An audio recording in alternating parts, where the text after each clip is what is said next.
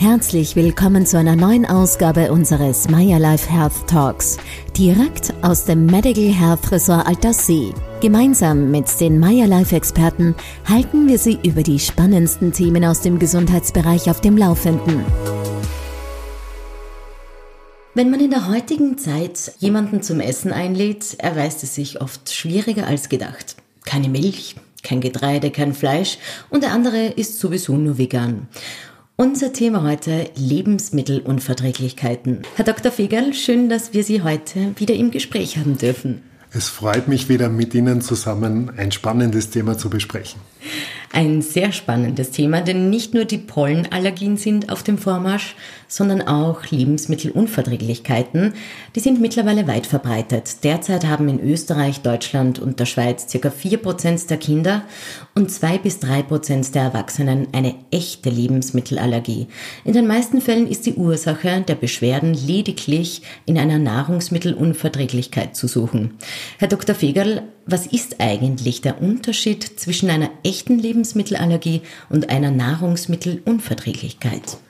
Eine echte Lebensmittelallergie ist ein Zustand, wo nach dem Genuss eines Lebensmittels es zu einer überschießenden Immunreaktion kommt. Diese kann schwerwiegende Symptome verursachen und sehr rasch geschehen äh, und dazu führen, dass es wirklich zu einer lebensbedrohlichen Anaphylaxie kommt. Diese echten Nahrungsmittelallergien treffen einen oft völlig unvorbereitet und äh, erweisen sich innerhalb, mit jedem neuerlichen Kontakt als in ihrer Symptomatik immer schwerer und schwerer wiegender. Ähm, simples Beispiel, wenn bei einer äh, Person nach dem ersten Konsum von zum Beispiel Artischocken nur ein leichtes Kratzen im Hals zu bemerken war und beim zweiten zu dem Kratzen ein Gefühl der Schwere und ein plötzlicher Durchfall dazu kommt, dann ist es der Zeitpunkt, wo man spätestens äh, mit einem Dermatologen oder mit einem Spezialisten einmal der Möglichkeit einer properen Lebensmittelallergie auf Artischocken auf den Grund gehen sollte, weil dann die übernächste Reaktion vielleicht sogar lebensbedrohlich sein kann. Neben den allergischen Reaktionen auf Lebensmittel gibt es noch die verzögerten allergischen Reaktionen auf Lebensmittel oder noch korrekter ausgedrückt, die I G G-getriggerte immunologische Reaktion und Nahrungsmittelunverträglichkeit. Mhm. Das ist der Zustand, wenn ein Lebensmittel, das nicht vollständig aufgeschlüsselt und verdaut worden ist, also damit auch destruiert und zerstört worden ist, einen Eingang in meinen Körper und das Bindegewebe findet und dort auf Antikörper trifft, der I G G-Klasse, also nicht wie bei diesen schnellen allergischen Reaktionen, den anaphylaktoiden Reaktionen auf I G E, sondern in diesem Fall auf I G G-Antikörper trifft und damit eine immunologische und Entzündungskaskade angestoßen wird. Diese Entzündungs- Entzündung verursacht dann ganz mannigfaltige und unterschiedliche, auch in der Ausprägung unterschiedlich starke Symptome. Das kann einerseits führen zu erhöhter Schweißbildung zum Beispiel, einer größeren Müdigkeit, die so weit geht, dass Patienten und Klienten berichten, äh, beinahe beim Autofahren einzuschlafen. Es kann dazu führen, dass der Blutdruck äh, angehoben wird oder auch, dass sich Leberenzyme äh, oder andere Laborparameter und Funktionsparameter der inneren Organe negativ verändern. Aber es führt eben nicht zu einer anaphylaktischen Reaktion.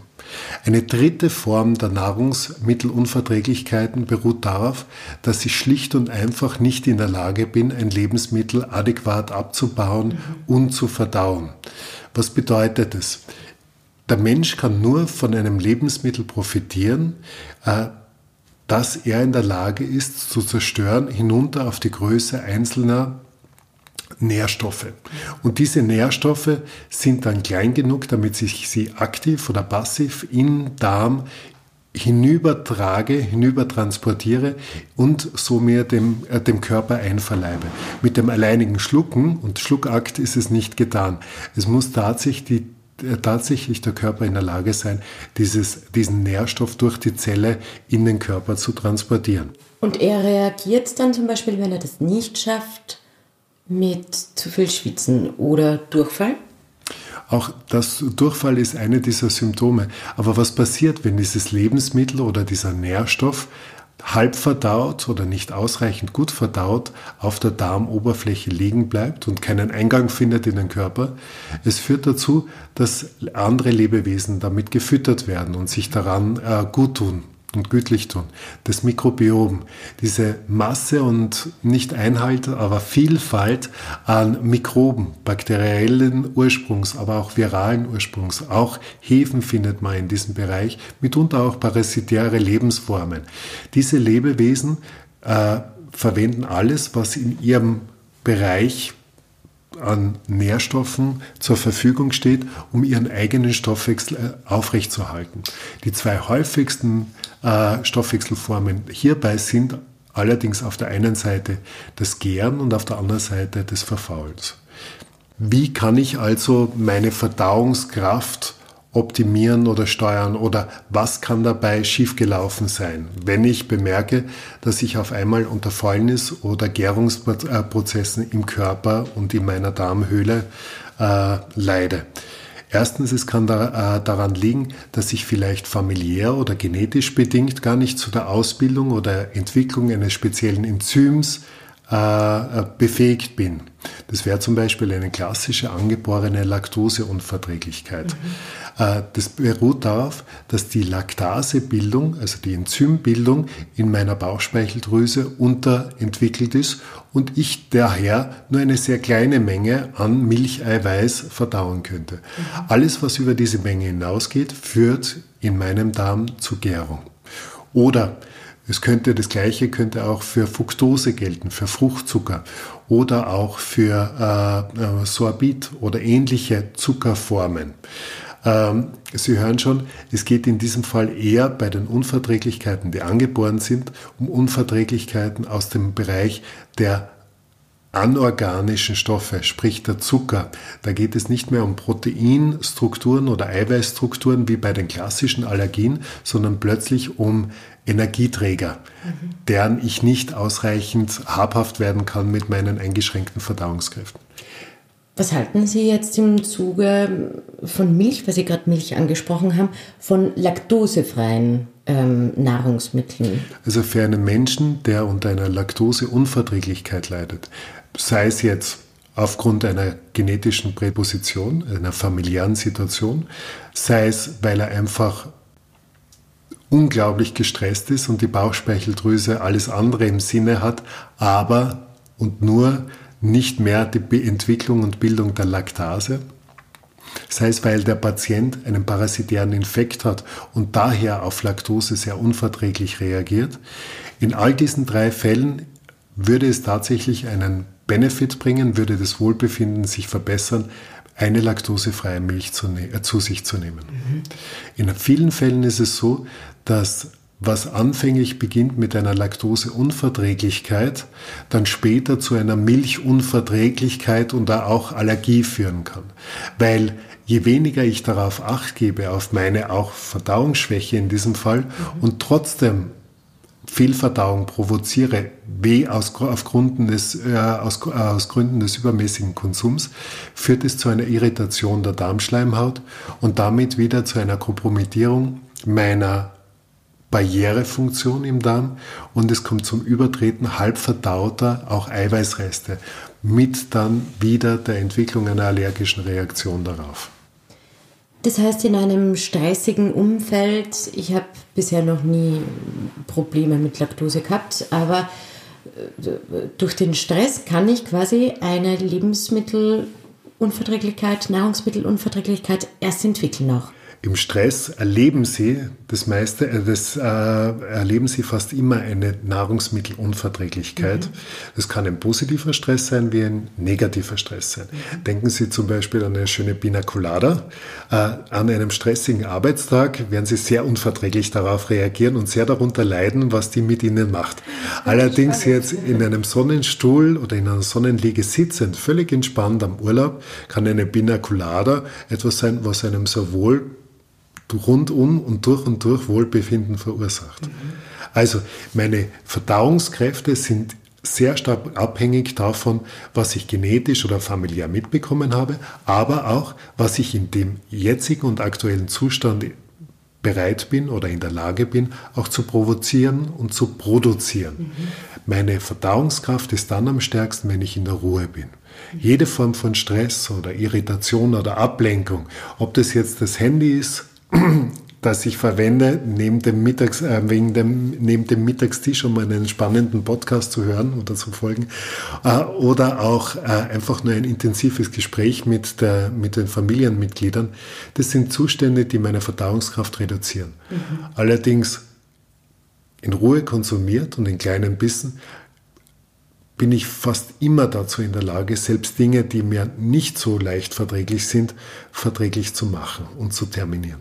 Wie merke ich jetzt, dass ich jetzt äh, eine Nahrungsmittelunverträglichkeit habe? Oder so wie Sie gesagt haben, ähm, es passt gerade nicht in die Situation. Mhm. Ähm, was kriege ich dann für Symptome, damit ich einfach ein bisschen hellhöriger wieder werde auf meinen Körper? Also die klassische Reaktion darauf ist, äh, ich habe auf den Konsum eines Lebensmittels, auf den, äh, das ich nicht gut verdauen konnte oder wo ich eine Nahrungsmittelunverträglichkeit äh, habe, ist die, dass ich mich nicht wohlfühle. Ich esse ja eigentlich eine Mahlzeit, damit ich nach dem Verzehr der Mahlzeit mich kraftvoller fühle, vitaler fühle, frischer fühle, energiegeladener fühle und einfach insgesamt optimistischer fühle als wie vorher. Wenn das Gegenteil der Fall ist, wenn mich eine, eine Mahlzeit äh, schläfrig macht, wenn mich eine Mahlzeit erschöpft, wenn es so weit geht, dass mich eine Mahlzeit auch auf einmal völlig aufgebläht oder mit Sodbrennen hinterlässt, dann sind es ganz klare Signale meines Körpers, die mir mitteilen und suggerieren, du warst jetzt nicht in der Lage, das zu verdauen und dir auch zugutekommen zu lassen, was du konsumiert hast. Mhm. Es wurde von etwas Gutem in eine Bürde verwandelt. Und das liegt meistens nicht an dem Nahrungsmittel selbst, sondern an, in den allermeisten Fällen eher an der Art und Weise, wie ich das Lebensmittel mir zugefügt habe. Mhm. Also nochmal, nicht in der Aufmerksamkeit, vielleicht auch einmal zu viel oder auch ignorierend, dass es unverträglich, also Stoffe enthält, gegen die ich unverträglich bin und das auch weiß. Mhm. Wie sieht denn jetzt eine sinnvolle Therapie bei Nahrungsmittelunverträglichkeit aus? Ist das abhängig vom Lebensmittel? Oder wie? Also ganz wichtig ist das sicher die Aufklärung und auch einmal die Eruierung.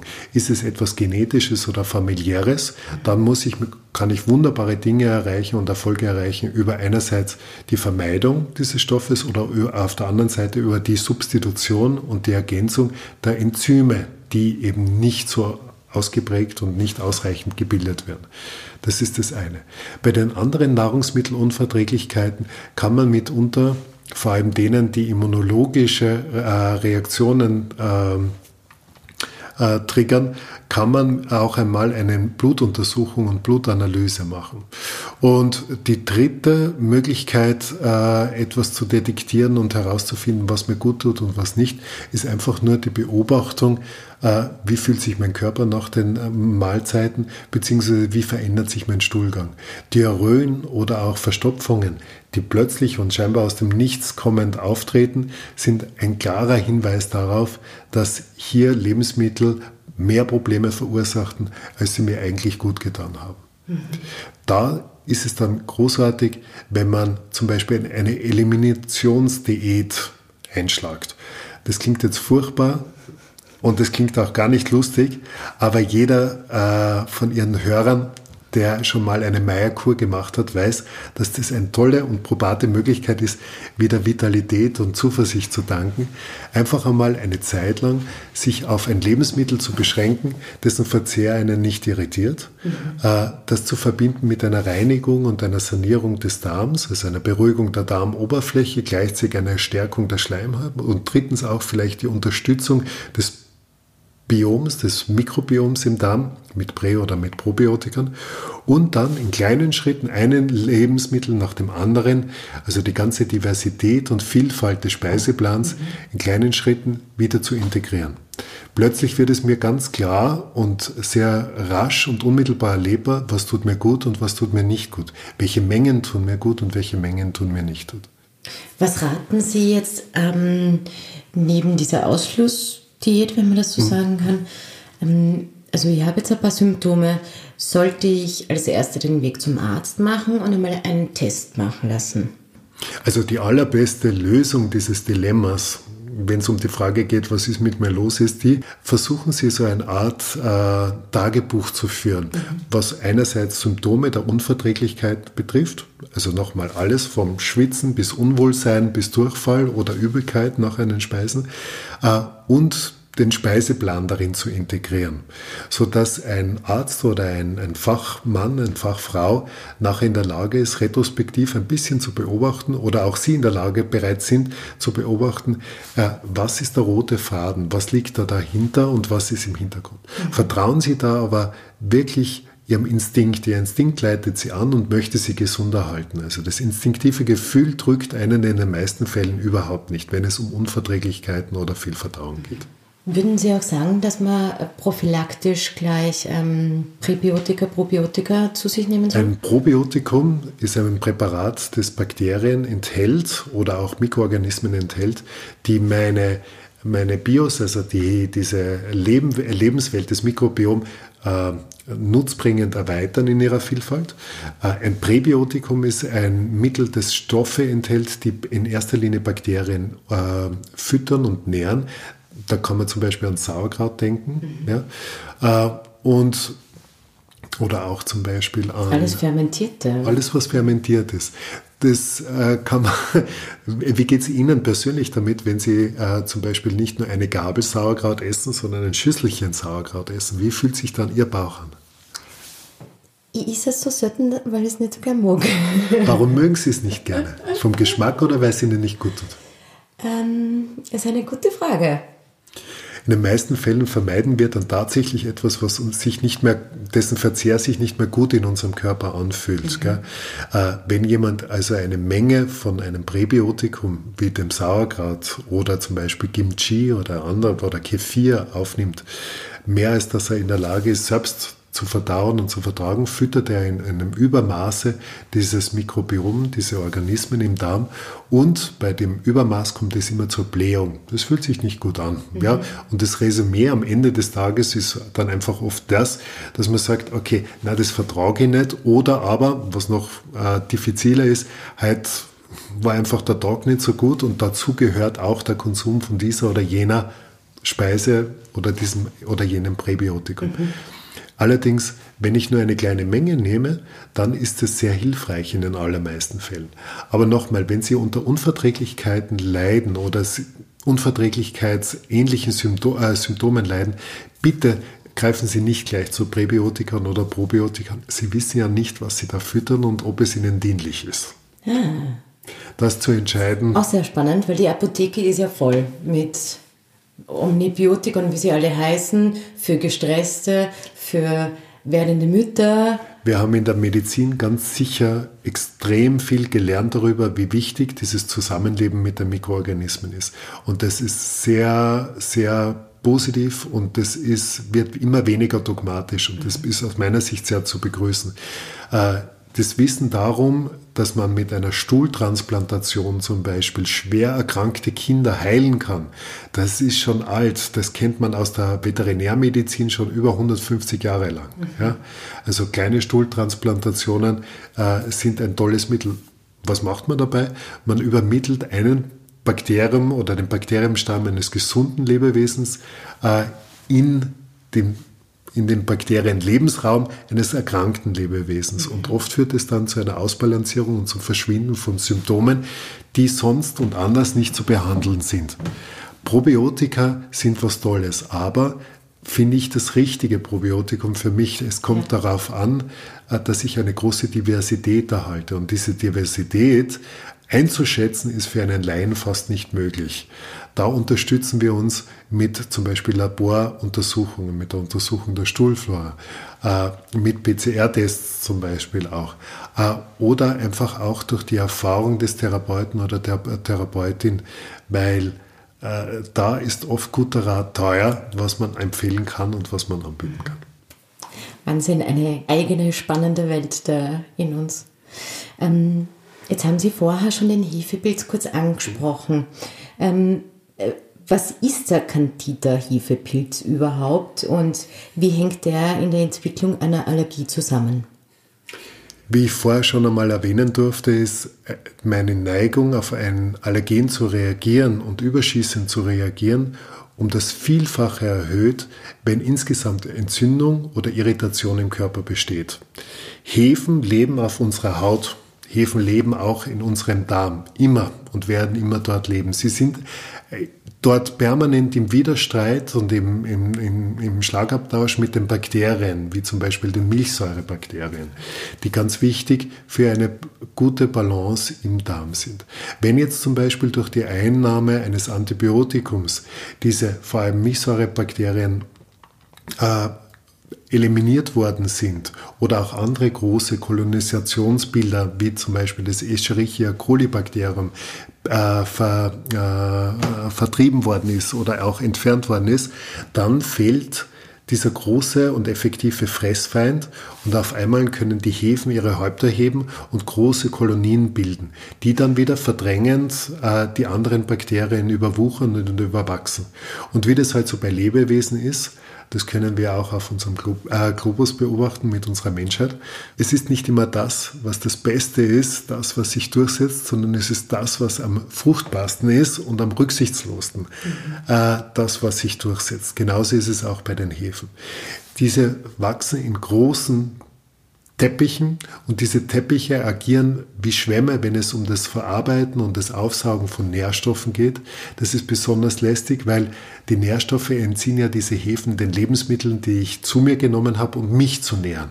Wenn ich damit aber die Hefen nähre, die auf meinen Eingängen meiner Darmschleimhautoberfläche wachsen, dann werden diese Hefen zu einem Ärgernis, das mich verarmen lässt an Nährstoffen auf der einen Seite und zweitens diese Hefen dann unglaubliche Mengen an Gas und Alkohol, an Fuselalkoholen äh, produzieren.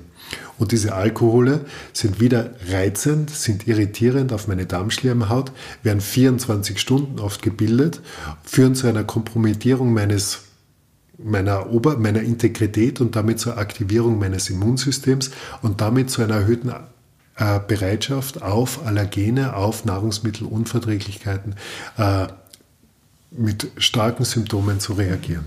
Die klingen jetzt wahnsinnig unsympathisch, diese Hefepilze. Was Sie gerade gesagt haben, ähm, zum Beispiel bei einer Antibiotikagabe, deswegen sagt man ja auch wahrscheinlich Joghurt essen, oder? Genau. Wenn man mit in einem Joghurt finden Sie, wenn man es traditionell und zu Hause macht, nicht nur die präbiotischen Anteile, also die Milchsäuren, sondern sogar schon die bakteriellen Stämme.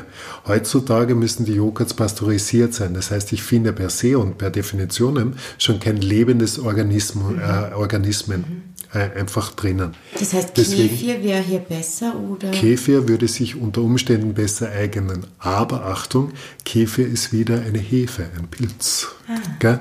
Mhm. Also, da würde sich dann zum Beispiel Sauerkraut besser eignen. Mhm. Ja? Oder man macht eben selbst einen Joghurt, ist auch eine Möglichkeit. Oder man kauft einen Joghurt mit einem probiotischen Zusatz. Ja? Wie das auch, gibt es viele, viele unterschiedliche Marken, auch die großen äh, lebensmittelverarbeitenden äh, äh, Firmen springen da bereits auf den Zug auf. Merke ich, dass man nicht so viele Hefepilze in meinem Körper hat? Ja, man bemerkt es einerseits, weil man sich um die Mitte nicht mehr wohlfühlt. Man bemerkt auch, dass man äh, sich von seinem Verhalten her verändert. Es ist, wenn ich mich nicht mehr nähern kann, weil eben wer anderer mitschmarotzt, äh, dann kann ich fast nie genug bekommen. Mein Appetit verändert sich und ich wende mich Dingen zu, die mir besonders viel Energie verheißen. Sehr süßen oder sehr würzigen Speisen zum Beispiel. Zweitens ist es so, dass gerade aber nicht nur Frauen bemerken, dass sich hormonell auf einmal etwas verändert. Ja, der Stoffwechsel verändert sich. Es entwickelt sich eine, äh, eine, man sagt eine, eine künstliche Östrogendominanz. Unsere Hormone, die im Blut sind und die wir nicht mehr benötigen, werden über die Nieren ausgeschieden, aber auch über die Leber in den Darm hinein. Hefepilze sind in der Lage, vor allem die Östrogene, die wir auf diesem Wege versuchen auszuscheiden, wieder so zu aktivieren, dass wir sie über die Darmschleimhaut aufnehmen und auf einmal erlebt der Körper eine künstliche Östrogendominanz. Mhm. Und Östrogendominanz geht einher mit einer Neigung zur Verstopfung, mit einer verringerten Stressresistenz, also ähnlich wie den Tagen kurz vor der Regelblutung zum Beispiel, und auch mit einer erhöhten Entzündungsneigung. Der Stoffwechsel verändert sich. Und wenn Sie sich vorstellen, das passiert jetzt nicht nur zwei, drei Tage, äh, zwei, drei Tage im Monat, sondern auf einmal ein Jahr oder zwei Jahre, weil es lange unerkannt wäre, das hinterlässt sehr tiefe Spuren, nicht nur im Körper eines Menschen, sondern auch in der Psyche. In diesem, in diesem grundsätzlichen und sehr, sehr, sehr notwendigen Verständnis dafür, was tut mir gut und was tut mir nicht gut. Wer bin ich, was brauche ich und kann ich mir trauen, kann ich meinen Reaktionen trauen. Diese Mikroben, egal ob das Hefen oder Bakterien sind, kommunizieren ja ähnlich wie wir mit Neurotransmittern. Das heißt, es sind auch wieder Botenstoffe, die auch, wenn sie Eingang in unseren Körper finden, auch unsere Wahrnehmung verändern. Und so können auf einmal wirklich, man würde neudeutsch sagen, Brainwashes, ja, also Gehirnwäschen äh, stattfinden aufgrund einer Fehlbesiedelung im mhm. Darm. Und die beste Möglichkeit, Hefepilze aus meinem Körper zu verbannen? Ist die, dass sie zu uns kommen und wir... Das ist selbstverständlich die allerbeste Möglichkeit, aber wir arbeiten hier ganz individuell an dem, an dem jeweiligen Patienten, weil Hefen sind, wie ich es vorher erwähnt habe, Teil unserer Teil unserer Existenz und Realität. Das heißt, die lassen sich nicht einfach so herauswerfen aus dem Körper. Da muss man auf vielen unterschiedlichen Ansätzen arbeiten. Da gehört zu, dazu gehört auf dem einen die Diät. Da versuchen wir einfach leicht Verdauliches anzubieten. Und nochmal, nur zur Erinnerung, leicht verdaulich bedeutet nicht roh. Ja? Leicht verdaut ist warm, feucht, schon gut vorbereitet und vor allem, und das ist das Wichtigste, gut gekaut. Äh, neben der Diät verwenden wir dann noch Kräuter, aber da ist es auch wieder wichtig, auf die jeweiligen Unverträglichkeiten auch oder auch Reaktions- oder Therapiebelastbarkeiten des Patienten einzugehen. Und der dritte, äh, die dritte Achse ist ganz klassisch schulmedizinische Mittel, wenn es denn Not täte. Und wir tun diese, all diese äh, Einflussnahmen, tun wir rotieren und verbinden und zusammenfügen auch mit einer Berieselung des Darms mit salinischen Wässern, einer Reinigung und einer physikalischen Unterstützung äh, bei der Reinigung der Darmschleimhaut. Und an alle, die jetzt eine Lebensmittelunverträglichkeit haben, kann man dann eigentlich sagen, mit der richtigen Therapie, mit einer richtig gescheiten Kur kann ich die eigentlich wieder loswerden? Schlechte Nachricht ist die, äh, wenn Sie etwas partout nicht vertragen, dann ist die Wahrscheinlichkeit relativ gering, dass es irgendwann einmal ganz verschwindet. Mhm. Allerdings, die gute Nachricht ist das, die Dosis macht das Gift. Äh, es kann durchaus sein, dass Sie mit einem Becher Joghurt immer furchtbare Blähungen haben oder auch nach dem Verzehr eines Camemberts äh, nicht mehr im, im, im ehelichen Bett übernachten dürfen, weil Sie einfach äh, das Zusammenlegen untragbar und unmöglich machen. Aber äh, Sie werden herausfinden, dass kleine Mengen in ruhigem Zustand genossen wahrscheinlich überhaupt keine Probleme verursachen. Und das ist etwas, was sehr schön ist. Wenn allerdings die Symptome so weit gehen, dass sie wirklich tatsächlich ihre Lebensqualität ernsthaft oder auch ihre, ihre Gesundheit gefährden, wie zum Beispiel erhöhter Blutdruck oder wenn man auf einmal bemerkt, dass die Leber nicht mehr so funktioniert, wie, äh, wie sie sollte, dann ist es ein, ein, eine tolle Möglichkeit, wirklich einmal immunologisch getriggerten Lebensmittelunverträglichkeiten auf den Grund zu gehen, diese auch einmal ganz konsequent für ein paar Monate im Leben und im Alltag zu vermeiden. Und Sie können dabei zuschauen, wie Sie gesunder werden und werden auch erleben, dass Sie das nachher in kleinen Spuren genossen gut wieder vertragen und auch tolerieren können. Es ist, es geht wirklich nur darum, vertrauen Sie Ihrem Körper, seiner Reaktion auf, de, auf das, was Sie sich zugeführt haben. Und wenn es sich gut anfühlt, dann war es auch durchaus gut und richtig. Lieber Herr Doktor Fegerl, es war für mich viel Spannendes dabei. Ich hoffe auch für Sie, liebe Zuhörer. Danke auch fürs Mit dabei sein. Hören Sie auch in unsere Podcast-Folge rein, in der wir mit Doktor Fegerl auf die möglichen Ursachen einer Pollenallergie eingehen und welche Maßnahmen wirklich helfen. Ich freue mich, wenn Sie auch da hineinhören. Bleiben Sie gesund.